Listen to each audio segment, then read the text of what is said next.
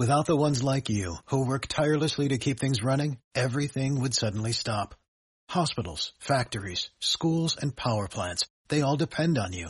No matter the weather, emergency, or time of day, you're the ones who get it done. At Grainger, we're here for you with professional grade industrial supplies. Count on real-time product availability and fast delivery. Call click grainger.com or just stop by. Grainger for the ones who get it done. Entertaining and informative. This is Sid and Friends in the Morning. 77 WABC. Little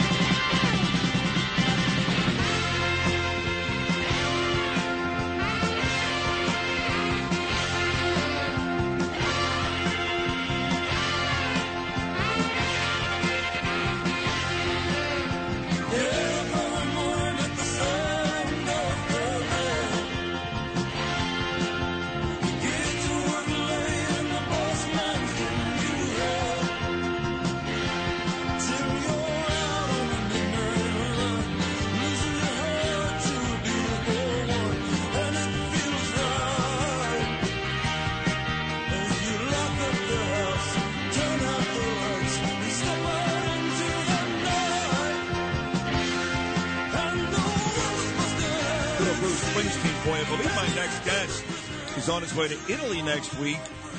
Rome, maybe even one other city, to see Bruce Springsteen live. He's been on quite a bit these days with all these cases. Joe Tacopina is going to join me at 725 this morning. Of course, uh, the E. Jean Carroll verdict just a couple of days old. And now Daniel Penny in court this morning. His attorney, Tom Kenniff, will also join me today. But Arthur Aidala, one of the best in the business, if not the best, right there with Tacopina. And uh, he's got his own thoughts on this beautiful Friday morning. Artie, when are you going to uh, to Italy to see Springsteen? Is that next week? Well, first of all, I'm a little annoyed. You couldn't have just thrown me on yesterday for two minutes. We could have done the whole week. I mean, you have to break up the street? Ah, you're right. You have to break up the street? You're right. It would have been uh, it would have been all five days. Chris Tacopina tells Joe, "Hey, Artie's on almost every day. Where are you, Joseph?" But he's busy these days. In fact, he's going to London uh, this weekend to see his grandchild for the first time, while you go to Italy, I believe. No, no, no, no. He's going to London to see his grandchild, and then he's going to Italy to meet me. Right. And we're going to see Springsteen together. So it's uh, That's it's amazing though if you want to see how life works. And it's I don't know if it's a little different now because of all the ways we have to interact with people. But when you think about it, I know Tacopina since 1979. I mean, that's a long time Yeah. for us to still be. Yeah. I mean, and you know, it's not like we're just kind of like acquaintances. Like, I, you know, we're going to go see a concert together in a foreign country. It's, you know, it's it's um, it's, it's it's cool stuff. And last night, I'm in the middle of a, the Catholic Lawyers uh, Awards at at Gargiulo's, and I get a text from Bruce Sharrett. Please call me. So I and another guy I know since 1979, who you know he actually knew much better than I did, and he's a Hollywood guy, and he just landed a new uh, thing with um, De Niro, and that it, I don't know they're doing some sort of organized crime version of uh, Christmas Carol, and he got signed up, so he was half in the bag, all excited. Yeah. So it's amazing how It you know. Sid and friends. You got these are all your friends, like Dala, Tacopina, Bruce Sharrett. These are people you know for literally over forty years, and that blows my mind sometimes. Well, it all goes back to one place, and that is Poly Prep. For folks that don't know, Arthur was in the class before me, my sister Lizzie's class. But every morning, there were four of us who carpooled together back in the fifth grade.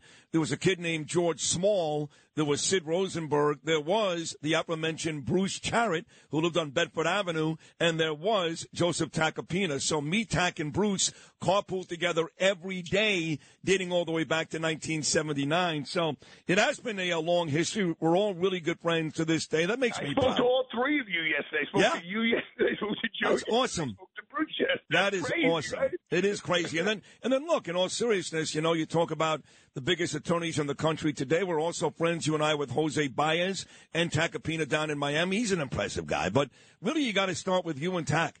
So where you guys have uh, ended up from 1979 in Dyker Heights is uh, pretty amazing. And I congratulate the both of you. I love you both. But I do want to get to this uh, Neely story. I called into Katz yesterday and uh, Rita asked me, are you surprised? And again, I'm not Judge Weinberger. I'm not you.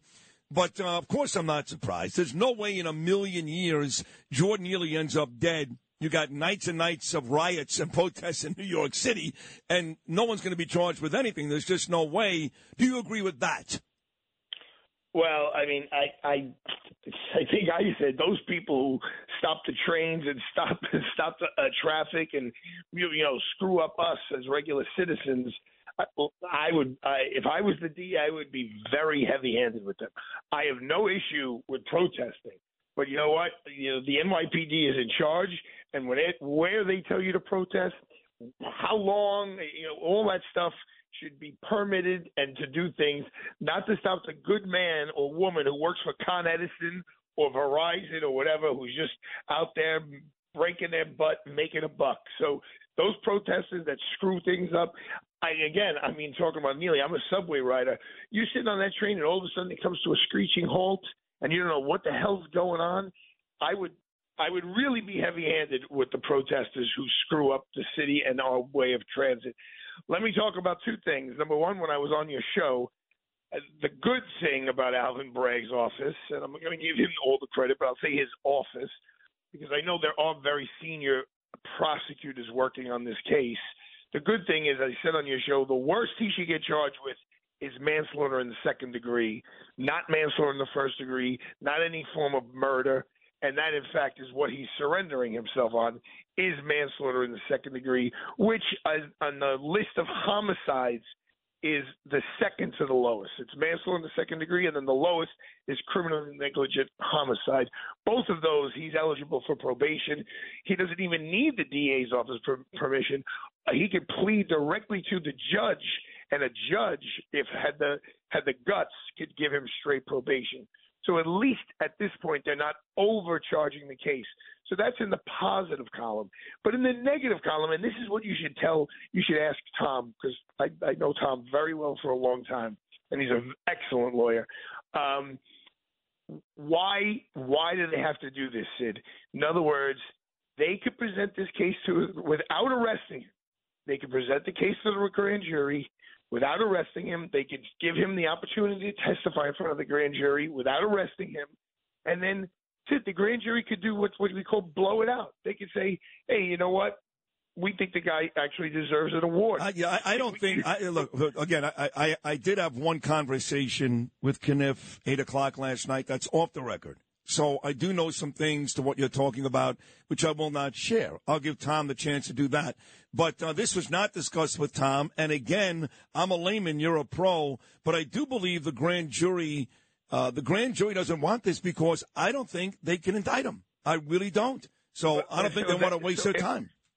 well, so they, but here's the thing: the only way, the only way he can be charged with manslaughter in the second degree is if a grand jury indicts him. In other words, right now, these are initial, what's called criminal court complaint charges. After he gets charged with these things, with it, with these two crimes, well, I'm going to assume it's going to be two crimes. We definitely know it's it's manslaughter of the second degree. The only way that sticks is if a grand jury indicts him. If a grand jury does not indict him, then there's no charges against him. So my point is this: you really only need to arrest someone like this if you think they're going to run if you think they're going to flee, and they're like, oh, like let's see, Sid, he's supposed to surrender today. What are they going to ask for for bail?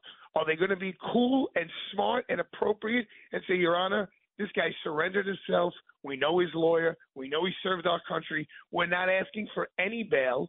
We're just asking to make sure he comes back to the next court date. That's the right thing to do. Or, or are they going to go in there like jackasses and say, well, Judge, this is a murder case. We want a million dollars bail and put on a whole show and appease those jerks who jumped into the subway, who jumped into the subway uh, um, and stopped the trains right, from running. Right. My point from a legal point of view is they don't need to. He doesn't need to surrender today because a grand jury has not indicted him. They could wait. I've had cases all the time, all the time. No, here, here's the perfect example: Donald Trump. They didn't arrest Donald Trump first and then go in the grand jury and then uh, indict him. They went into the grand jury first and then they arrested him after the grand jury indicted him. Gotcha. So that's, that's a perfect example. They didn't say to Tacopina, you better surrender Trump. We're going to arrest him now. We're going to charge him with these crimes, and then we're going to go into the grand jury. That's not what they did. That's they should do the same thing with this guy as they did with Donald Trump. They should say to Neely, okay, we put the case in the grand jury. If you want to testify, come on in. And then if the jury votes out manslaughter in the second degree, then you say, okay, come on in, we have to arrest you. And if they don't blow it out, if they don't indict him and they blow it out, then this guy never has handcuffs put on him, and he goes on with his life. So, you know, let's see what the bail request is today. That's what I want you to listen to, Sid, seriously today. And and you can ask Tommy because he should know. Tom should know this morning on your show. Do you know what their bail? How much bail are they going to ask? Well, he's going to know because uh, I believe, as you and I are speaking, I believe he's actually uh, escorting Daniel Penny to the police department. Then he'll be arraigned after that. And Kenniff will go back to his office in the nine o'clock hour, then call me about nine forty. So all these questions you're bringing up, we should have answers for by nine forty. Uh, by the time he calls in. Now there was a gag order last night and uh, Kenniff was not answering anybody's messages except for mine. And there's a possibility he may come on this morning, Arthur, at 9:40, and say, "Hey, I really can't say much until Monday or Tuesday." That possibility exists, but but if he's willing to talk, I'll get you all those answers. Yeah, yeah, he'll, he'll talk because he, there can't be an official gag order because they're not going to see a judge until after lunch. The way this works is it's we could use the Trump case as a perfect example. Remember, well, no, the president came in around whatever eleven o'clock. Here, he's going to come in early. Uh, right now, they're going to fingerprint him. They're going to take his picture. He's he's he went to a precinct, not to the DA's office, the way the president did. Right. So he's at the precinct, and they will put handcuffs on him to escort him from the precinct to the courthouse. He'll sit in the back of the courthouse. He'll go to on the first floor. That's where they do criminal court arraignments in 100 Center Street. Um, probably the chief administrative judge, uh, Kevin McGrath, for criminal matters will be the one who does the uh, arraignment for him, and that'll probably be done right after lunch. It'll be all very well choreographed. Those were all professionals over there. But uh, and you know McGrath, typically this judge is typically kind of heavy-handed when it comes to bail because he's a very law and order guy. But I could I could see McGrath personally, not professionally, but personally, very proud of of Neely and, and rooting for him. So I wouldn't be surprised if he goes very light on him if the DA's office asks for bail. In my opinion, they should ask for no bail whatsoever because this guy walked in. If he was going to run, Sid, he would have run right. a week ago. All right. week long, he's had to run. Instead, he's he's strolling in this morning to a police precinct, knowing what awaits him. Hey, Artie, as always, I can't thank you enough. Great insight here. I mean, really great insight. And four out of five days this week goes to show you, as we played Superstar by the Carpenters to start the show, what a superstar you are. So thank you for hopping in uh, early this Friday morning. Great job. Thank you. All right. Thanks, bro. Congratulations again with the president. Yes. Thank you, job. buddy. I love you, Artie. Thank you so much.